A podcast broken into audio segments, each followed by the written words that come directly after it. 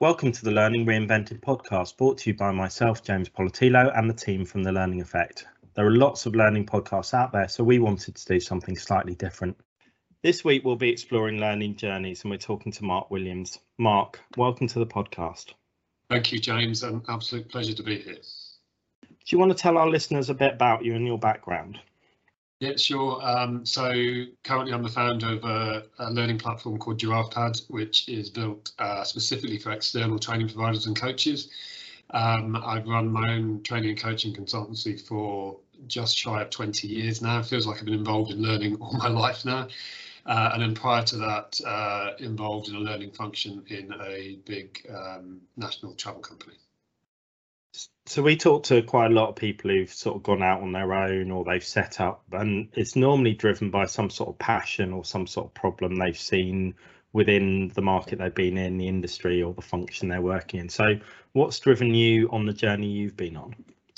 Um, good question. So certainly, um, where I'm at now in my journey is definitely driven by a real direct passion around a problem that I experienced running my training and coaching business. So for any any of your listeners that work externally to an organisation in a learning function, they'll probably, the minute I mention the idea of vacuums between the sessions you're there or before you arrive or after you leave, um, will recognise that any learning intervention you're working on, um, if it only, if the learning only happens when you're with them, it becomes a very uh, broken up journey and very unlikely to stick. So throughout the sort of years of, of delivering various different programs for various different clients, and often sort of arriving into premises. It's all pre-COVID, you know, lovely in in-person time when we could do that. Um, to be greeted by wonderfully friendly, brilliant people saying, "Mark, it's great to see you. Um, what are we doing today?" Um, and then knowing that when they left that room afterwards, all that wonderful energy, enthusiasm, creativity, willingness to embrace new ideas of change felt like it was left in the room and people went back to normality. Um, so that's kind of that. Those experiences in particular drove a very untechy person like me to explore the world of technology and build a learning platform specifically for external providers that could create that kind of ongoing learning learning journey space. Prior to that, um, if I'm really honest, my training and coaching business, I love anything to do with learning, but being a freelancer in the early days was very much about um, almost a lifestyle choice, wanting to be there for the kids, wanting to to not be tied into permanent hours or anything else. So it wasn't around any glowing mission, if that makes sense. Um, that grew as I got more and more experienced and, and, and learned what worked, I suppose. Yeah, it's, it's interesting you talk about that, you know, going back a number of years where you would have had to step away from a role into more of a freelance or a, you know, a consultancy role to be able to have that work balance. Whereas now we're seeing that that's become far more mainstream. The, the last two years have really helped with that transition of understanding that things need to be in balance between all aspects of our life. hundred percent. And I mean, I, it's different for everyone has their preferences, and it's obviously different by industry and sector and role. Um, but the increased flexibility that people now have and the technology that's out there to enable people to be based wherever is is transformationally different. You know, I, I went freelance in 2001, um, and yeah, th those options just weren't there then. No, absolutely. Very different space over those 20 years and yeah. the world of work that we're now in. So talking about those, you know, going back to learning journeys, and I think we all recognise that challenge you're talking about, and it probably comes down to the fact that learning is not almost core to what we're doing in our role. So we're pulled out of our normal work into sessions to do learning and then probably all good intentions at the end of the day we want to go back in and you know carry on with that learning but then life the day job crises you know urgent pressing matters get in the way. And then like you said before you know it that two weeks month whatever it happens to be gap between sessions has passed. And you land on that morning going where did i put that bit of paper? Where was the workbook? or whatever happened. So how are you actually helping to solve that problem? I think the starting point is what you just described there as you know obviously um, we all have the opportunity to choose and embrace some kind of learning intervention. If we make that physical choice ourselves, maybe in our personal life, to, I don't know, go to a gym or to learn a new skill or new habit, if we're invested in it, then we're more likely to, to follow that learning journey through, to do the rele relevant amount of practice, uh, intervention, seeking for new material, whatever it might be. But so much of uh, the world of learning, if you like, is is not necessarily led by choice or personal motivation. It's led by the organisation you're working for assigning you to a particular program or assigning you to, you know, being told you're going on a learning uh, intervention. And I think at that point is where learning journeys fall down because a lot of um, it's very possible and this is not to cast any criticism anyone involved in the world of learning, it's very possible for us to get very carried away about what we do to these people as if we are doing the learning for them.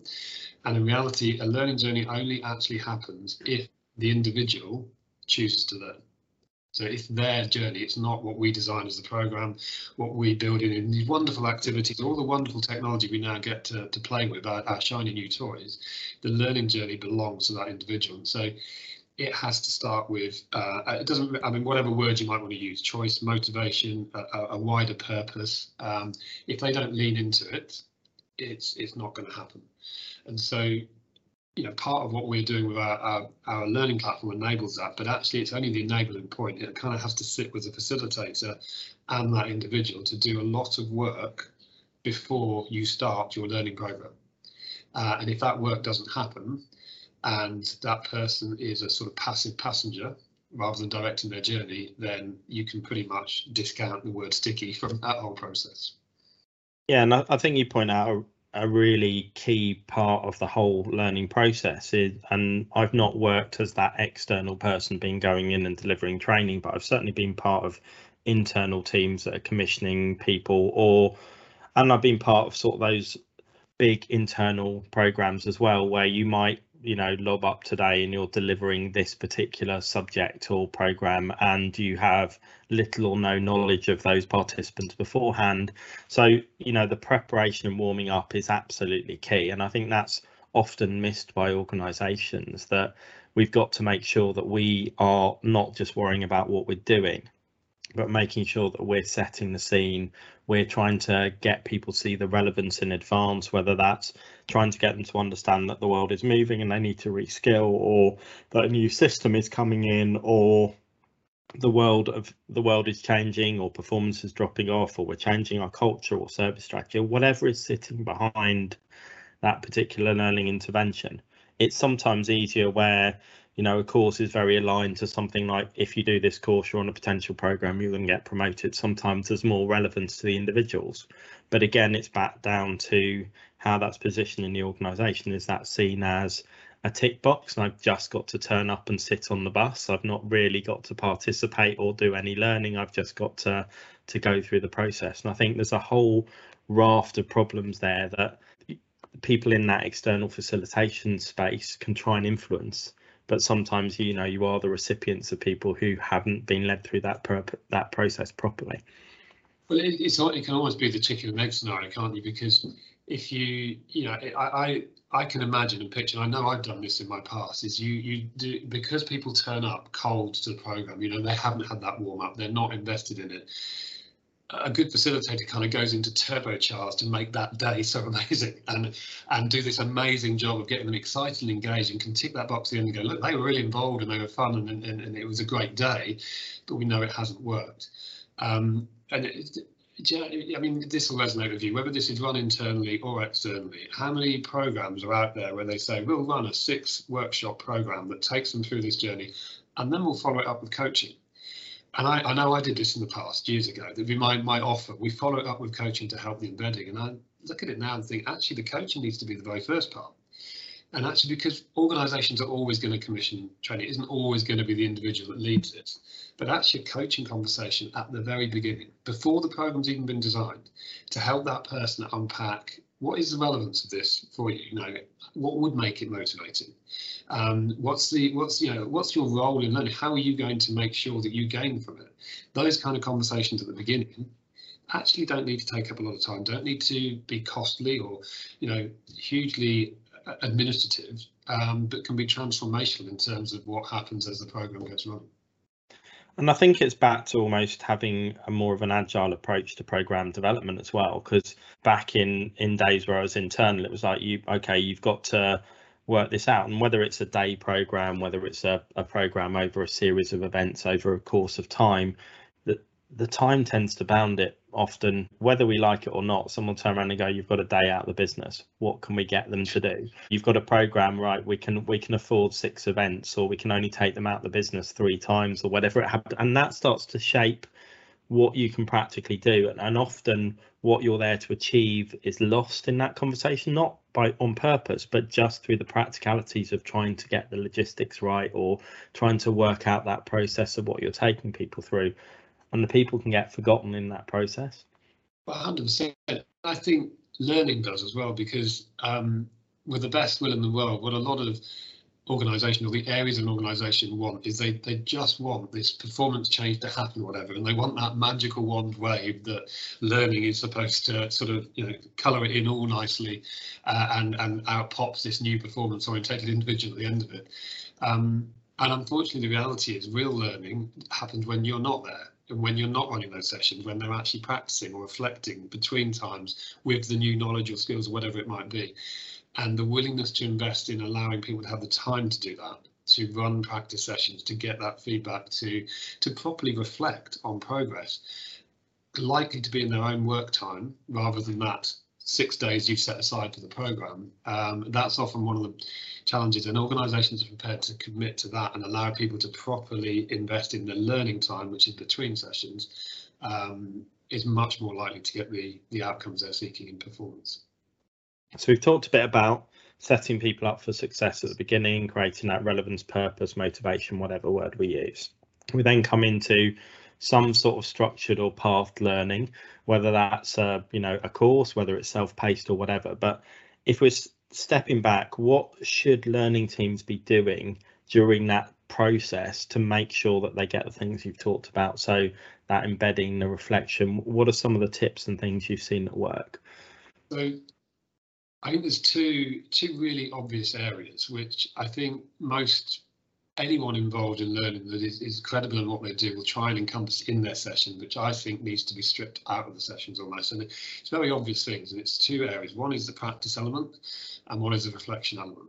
And I think creating um, easy ways for people that are going through this journey to uh, do deliberate practice, do proper practice to get good feedback, whether that be self-feedback or feedback from peers on the program or people outside of the program, doesn't really matter as long as it's good quality awareness building. Extensive amounts of practice factored in um, and can almost be stripped out of the sessions. Sure, you can do practice in your in your your learning sessions in a very safe environment, but actually it almost needs to be away from that environment and, and closer to that real environment and extensive. And I would almost before I'd even built the program these days, if you commission me right now to build a classic or a management leadership coaching program, whatever it might be, other than that coaching conversation I talked about, a practice session would be the first one. It's like, let's see where you're at. It's about, you know, when you start to learn to drive a car, you know, you, are not going to watch 10 hours of videos before you step into it. You've got to step into it and you've got to stall it and you've got to forget that there's any mirrors and probably give a little bump and see your parent or older brother give you a snide look because you bumped the car. Only at that point do you know personally how far your learning journey needs to be? So engineer practice before the program starts and lots of opportunities in there. Um, and I think there's multiple ways of doing this. You can create little accountability groups to, to schedule practice sessions with each other. Um, a favourite for mine, I mean, it's only an area that I used to do a lot in my training and coaching business around coaching skills and coaching conversations for managers. And we would schedule weekly walking coaching conversations where in the peer group they were working with would have to at least once a week go for a walk outside of the office, British weather you know, permitting, obviously, um, and and just walk and coach each other and practice coaching skills and just engineering lots and lots of practice and having that as a fundamental part, even if it means stripping out time that you have as a group in the learning, um, will have a significant difference. Tied to that, um, I'm never, and it's probably just because of the way I I learn, and I probably don't invest enough time. But I don't think reflective skills are something that come really naturally to a lot of people, and so helping people understand that practice and reflection are essential part of learning, regardless of personal preferences or styles, um, I think is a facilitator's role. And so engineering exercises that nudge and sort of force deliberate reflection. Uh, and a favourite for mine, which always gets people's eyes raised at the beginning, but they sort of warm towards it, is to encourage people to keep a video uh, learning log or learning diary throughout, where they record just selfie videos on their phone, one, one, two minutes long, either weekly, quarterly, monthly, whatever, you know, the, uh, uh, regular intervals throughout that journey, where they just talk about what they have learned about themselves and what they've experienced as that part of whatever program they're going through. Um, even better if they can share them with each other. Now, this is often where they get very nervous. You know, most of us seem to be really uh, uber shy when it comes to being on video and, and, and sharing our voice and all the rest. But if they can share those reflective learning logs with each other, the powerful learning that the other people get from each other is is can be transformation. Um, and so elements like that, which happen when you're not there, very very easy to set up, can make a significant difference. I think there's some really nice ideas in there about, you know, giving those tools back to the learner to take control of them, which flips back to the first conversation because those things only happen where that person has the motivation because otherwise it's like, oh, yeah, why am I going to do that? You know, there's a number of barriers you've identified. You know, or oh, I'm a you know a bit anxious about that. I don't really want to do it. I don't want to share it. So all those barriers suddenly become heightened if I'm not really bought into the value this is going to get me there. So you know, the two things go hand in hand, don't they? And then along that journey, creating the time and the empowerment for people to for learning or time for learning and practice and reflection not just to be ring fenced to that time in the classroom, in the workshop, or on the Zoom call, as it now often is for people. hundred percent, and I think in, in, a way, you know, if you've got an organisation or a you know a project that is time restricted, like you said, you you mentioned the point. You know, really, we're driven by the fact that you've got we can give you a maximum of six days over the next six months with this group of people. If that's if that is ring fenced and not changed, I would take some time out of that classroom stuff to dedicate to this. And, and I think the other really important point you've made there is coming back to that first point. If you think of any coaching conversation, even away from a learning journey, the point of a, a coaching conversation is that uh, all of the responsibility sits on that individual's shoulders for achieving whatever outcomes they're aiming for. And I think that's part of that initial conversation with an individual that's going through a learning journey is, is helping them understand their levels of responsibility that come with achieving the outcomes they want. It's not done for them. It doesn't matter what shiny toy we're using, what amazing exercise we come up with, years of facilitated experience, the responsibility for learning lies with that individual. And once they grasp that and lean into it, the more likely to overcome, like you said, some of those natural barriers, which are understandable. Really, I've got to make a video. Can't I just write it down? Or I haven't got time for this. You know, removing that um, isn't complete, but is much easier if they recognise from the beginning they've taken responsibility for learning. And what's the role of the facilitator coach or whatever we're calling this person who's help helping people on that journey in in, in that new way of looking at things? Because you've got some stuff happening before you've got contact time you've got stuff happening in between. So what should those times be used for and what should the, the facilitator be doing along that journey as well great, isn't it? We're great with labels in learning, aren't we? yeah. Trainer, coach, facilitator, yeah. all sorts of so whatever whatever role that person's yeah. playing. Um, it's a really good question. So I see it as um, so the responsibility for learning sits very much with the participant. The responsibility for the facilitator is to um, enable and create experiences that uh, make that responsibility easy for the learner. So the learning itself should be difficult, but accessing it, participating in it, doing it shouldn't be difficult. And so um, any way of creating um, interesting experiences, practical experiences, experiences that don't seem to compete with work. You know, you made, you made a really good phrase at the beginning about, you know, they, they come into a learning intervention, they go back and just work gets in the way or every day to day stuff gets in the way. So as much as aligned these exercises can be with day to day work so that learning isn't in competition with it. You know, how often have, have all of us as facilitators have had someone come back to us and say, I didn't get time to do that task or that exercise because I was working. It was like, okay, so clearly it was it was uh, deprioritized or devalued. So we need to make sure that they're not in competition with work. Um, but I see the role of the facilitator to create these experiences and make it easy. And then, for want of a more technical phrase, they're a nudger.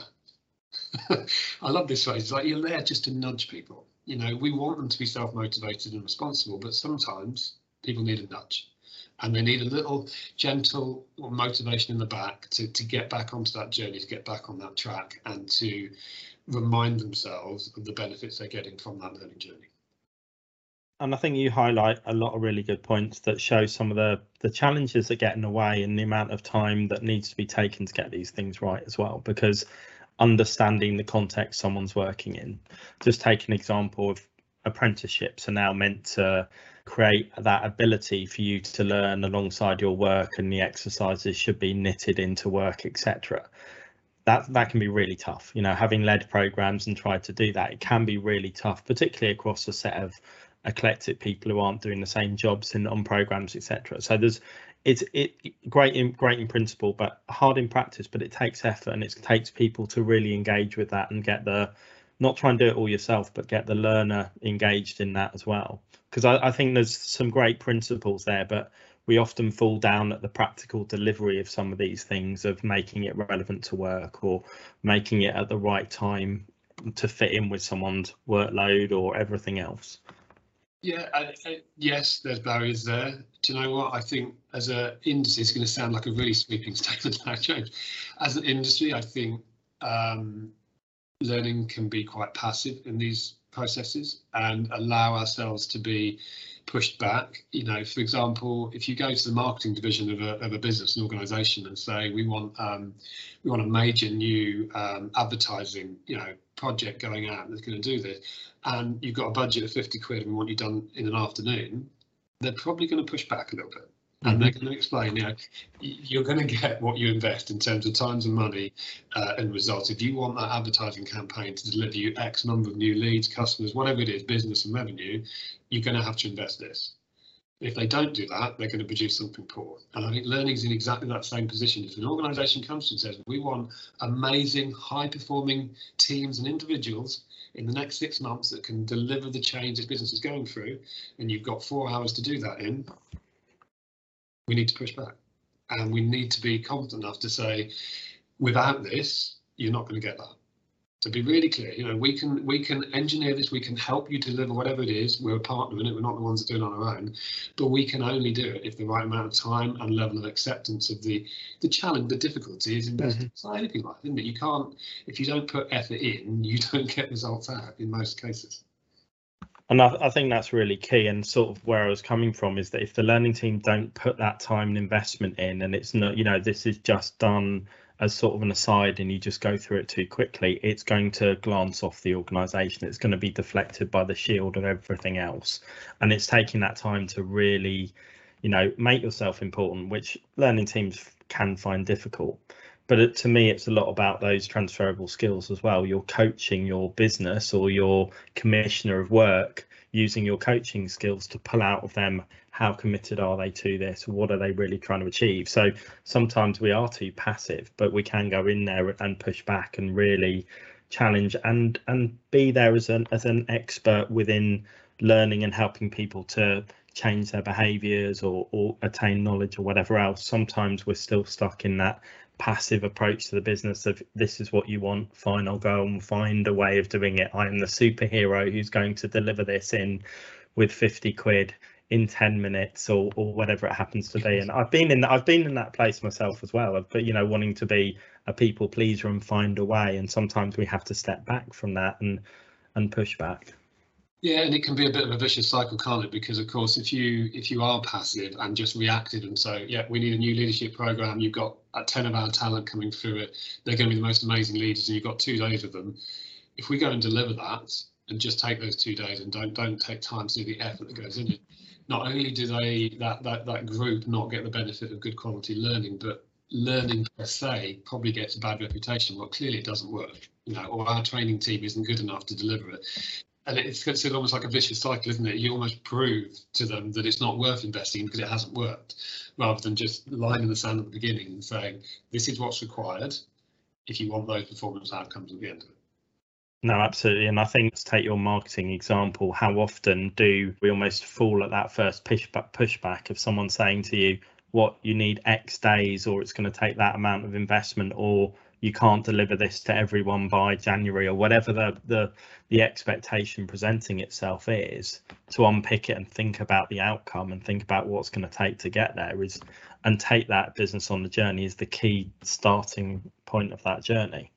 Yeah, and and without it, um, or you, you it's, it's the difference in a way between individuals being able to go through a learning journey that means they either achieve or potentially overachieve against the outcomes they're looking for to ticking the box that a training program has been run.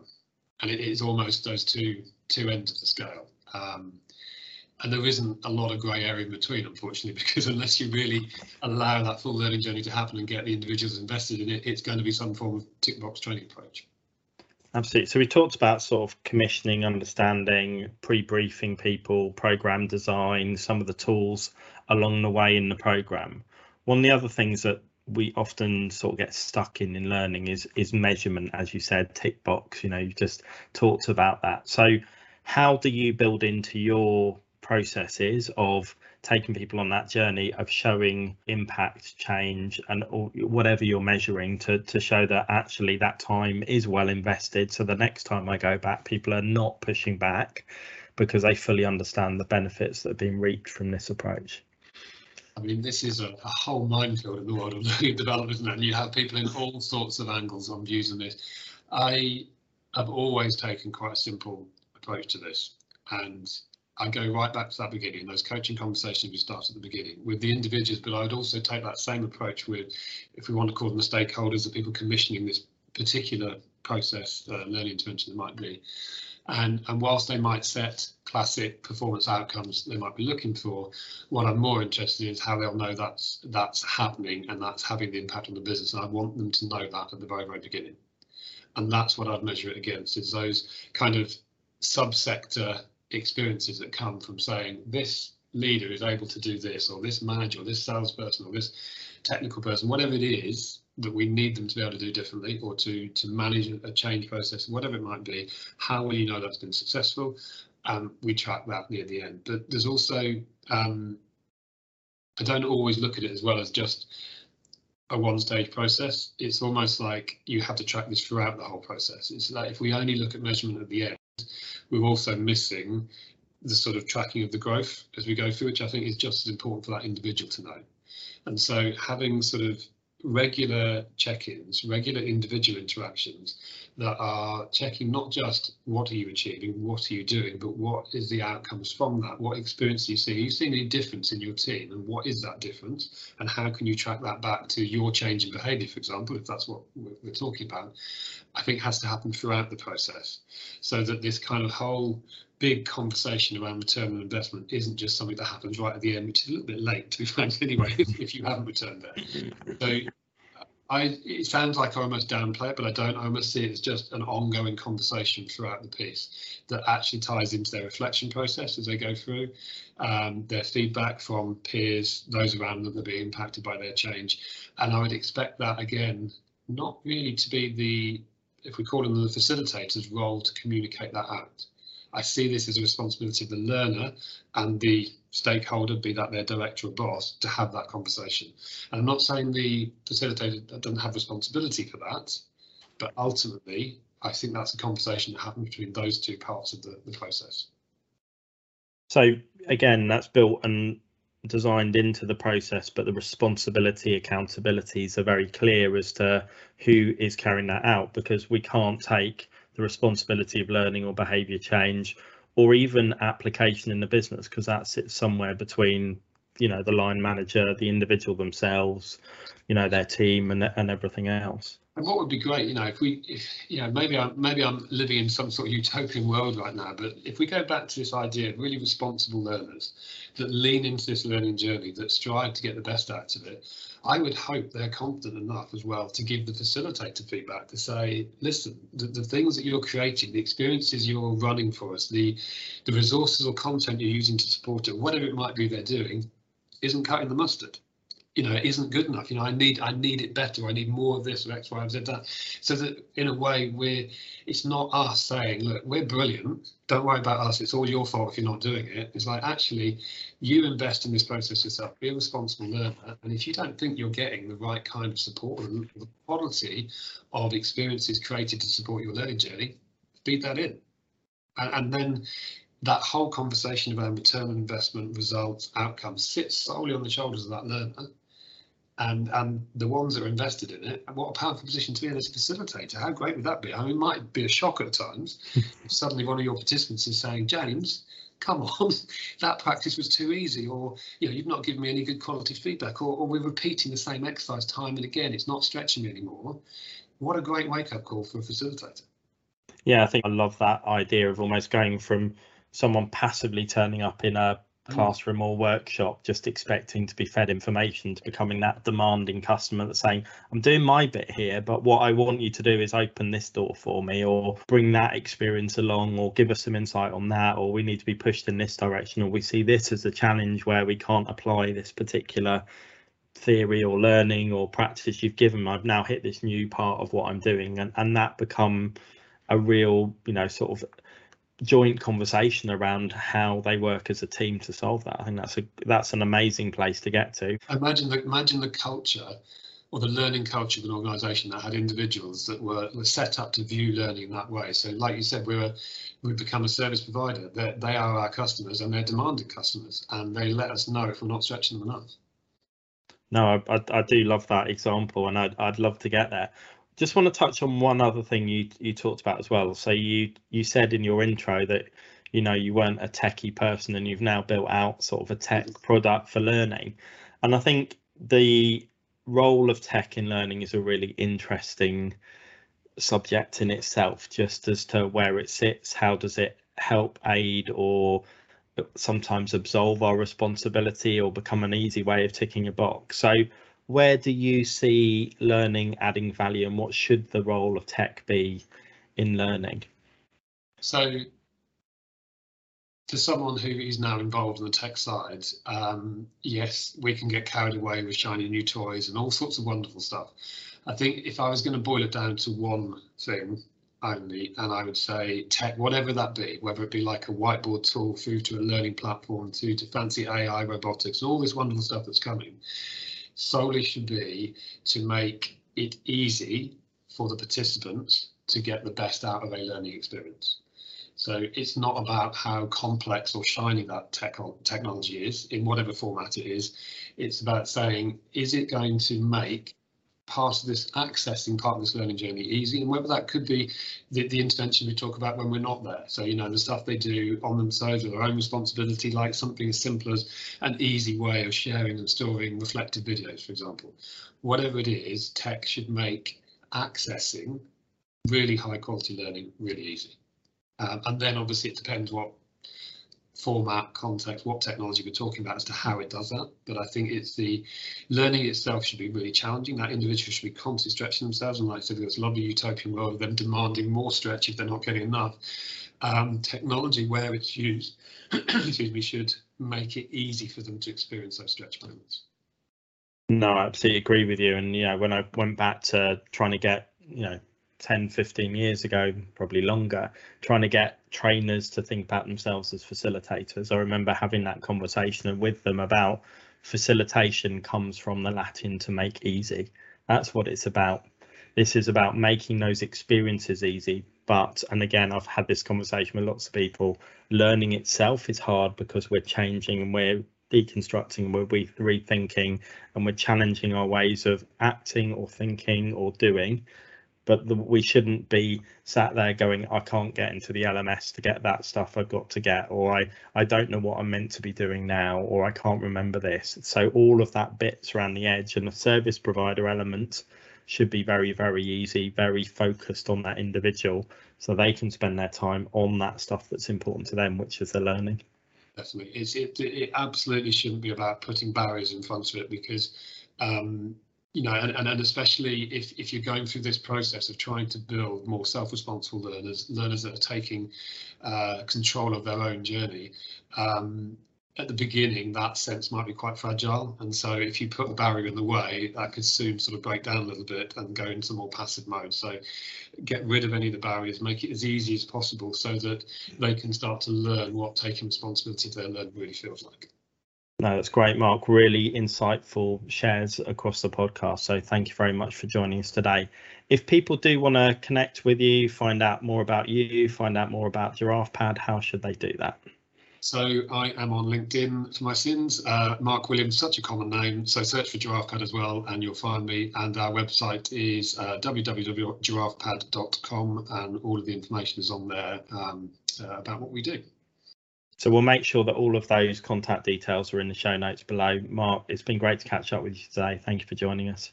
Brilliant. Thanks, James. A pleasure. Thank you for listening to this episode of the Learning Reinvented podcast. We hope you enjoyed it. If you've not already done so, please follow our podcast. And if the learning effect can help you and your organisation, please do get in touch. You can find both James and Katie on LinkedIn, and our contact details are in the show notes below.